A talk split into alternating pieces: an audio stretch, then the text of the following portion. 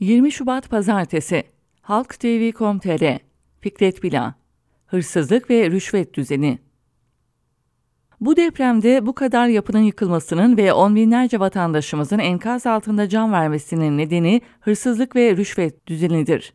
Bu düzen değişmeden enkaz altında can vermekten kurtulamayız. İnşaat sektörüne hakim olan hırsızlık ve rüşvet düzeni nasıl çalışıyor? Önce havaalanı, otoyol, köprü gibi büyük ihalelerden başlayalım.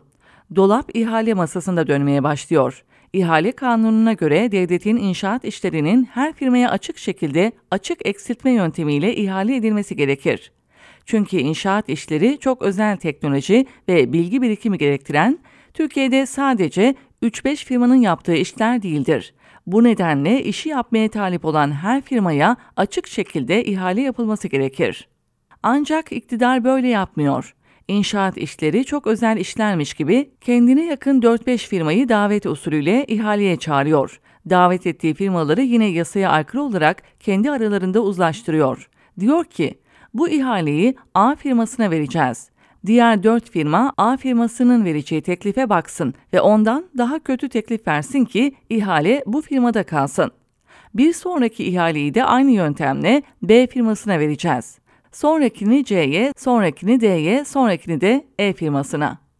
5 firma da sonuçtan memnun kalıyor. Alan memnun, veren memnun. Peki devasa ihalelerin seçilmiş 4-5 firmaya dağıtılmasının bir karşılığı yok mu? Olmadığını düşünmek için saf olmak gerekir. Daha orta ölçekli, daha küçük ihalelerin dağıtılma yöntemi de farklı değil. Özellikle Anadolu'da yapılan inşaatlarda benzer yöntemle dağıtılıyor. İhaleyi alan müteahhit genellikle iktidar partisinden oluyor.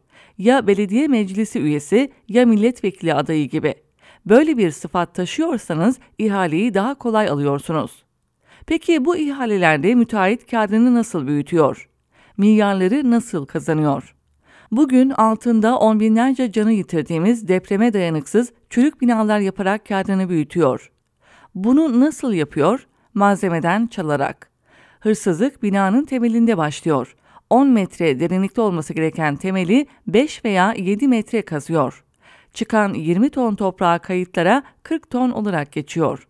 Hafriyatı belediyenin gösterdiği 40 kilometre uzaktaki yere dökeceği yerde daha kısa mesafelerde dere yanlarına, göl kenarlarına döküyor. Böylece topraktan çalmaya başlıyor.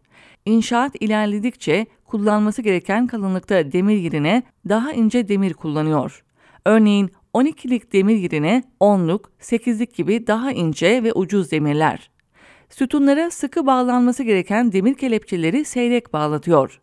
Kalın demir malzeme kullanılması gerekirken kolon düşey demirleri ince kullanıldığı için bina depreme dayanıksız hale geliyor. Kumdan çalıyor.